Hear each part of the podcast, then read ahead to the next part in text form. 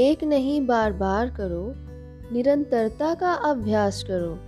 अगर मंजिल को है पाना तो बारंबार अभ्यास करो। आज की कहानी एक ऐसी पिता की, जिसने अपने ही दोनों बेटे को घर में कैद कर रखा था। मैं हूँ आशना, कहानियाँ सुनाती हूँ। सुनाती हूँ कुछ ऐसी छोटी छोटी सी कहानियाँ, जो आपके विचारों को विकसित करती है। आज की कहानी एक निष्ठुर पिता की, जिसने अपने दोनों बच्चों को घर में कैद कर रखा था।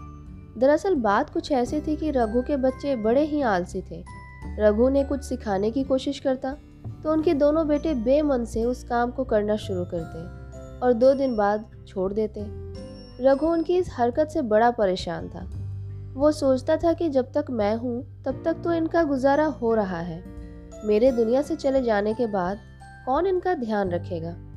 अगर ये कुछ काम धंधा करेंगे नहीं तो इनका गुजारा कैसे होगा? बस इसके बाद रघु ने एक फैसला लिया कि वो अपने दोनों बेटे को अलग अलग कमरे में बंद कर देगा। दोनों को अलग अलग कमरों में बंद करने के बाद रघु ने उन दोनों से एक बात कही कि अगर वो इस कमरे से बाहर निकलना चाहते हैं तो कोई काम करना सीख लें, वरना जब तक रघु ज़िंदा रहेगा, उन्हें कमरे से बाहर आने नहीं देगा। कुछ देर तक तो दोनों बच्चे रोते रहे। फिर थोड़ी देर बाद शांत हो गए। पर उन दोनों बच्चों के मन में इतना गुस्सा था कि दोनों यही सोच रहे थे कि पिताजी ने हमें बंद तो कर दिया है, पर ज़्यादा दिन बंद करके नहीं रख पाएँगे, क्योंकि हम यहाँ से भाग जाएँगे। उनके अंदर इतना गुस्सा था कि वो खिड़की में लगे लोहे को तोड़ने की कोशिश करने लगे।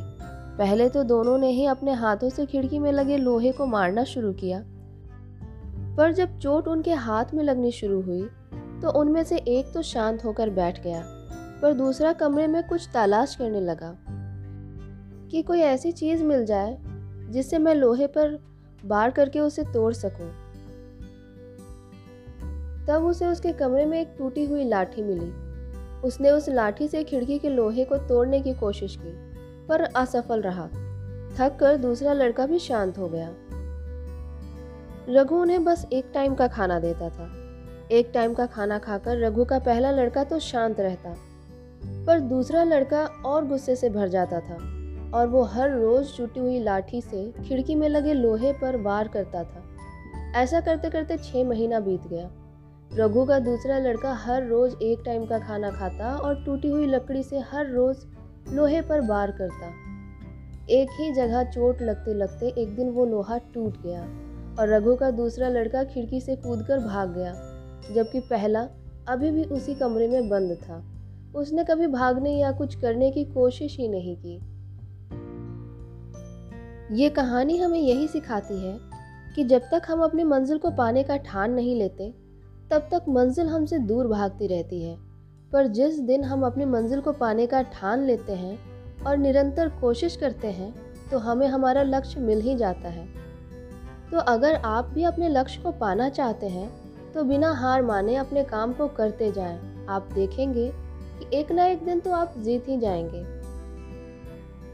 मैं मिलती हूँ आपसे एक नई कहानी में। इसी उम्मीद के साथ कि आप आशावादी रहेंगे, क्योंकि जब मन में है विश्वास तो दुनिया की हर चीज़ है आपके पास। शुक्रिया।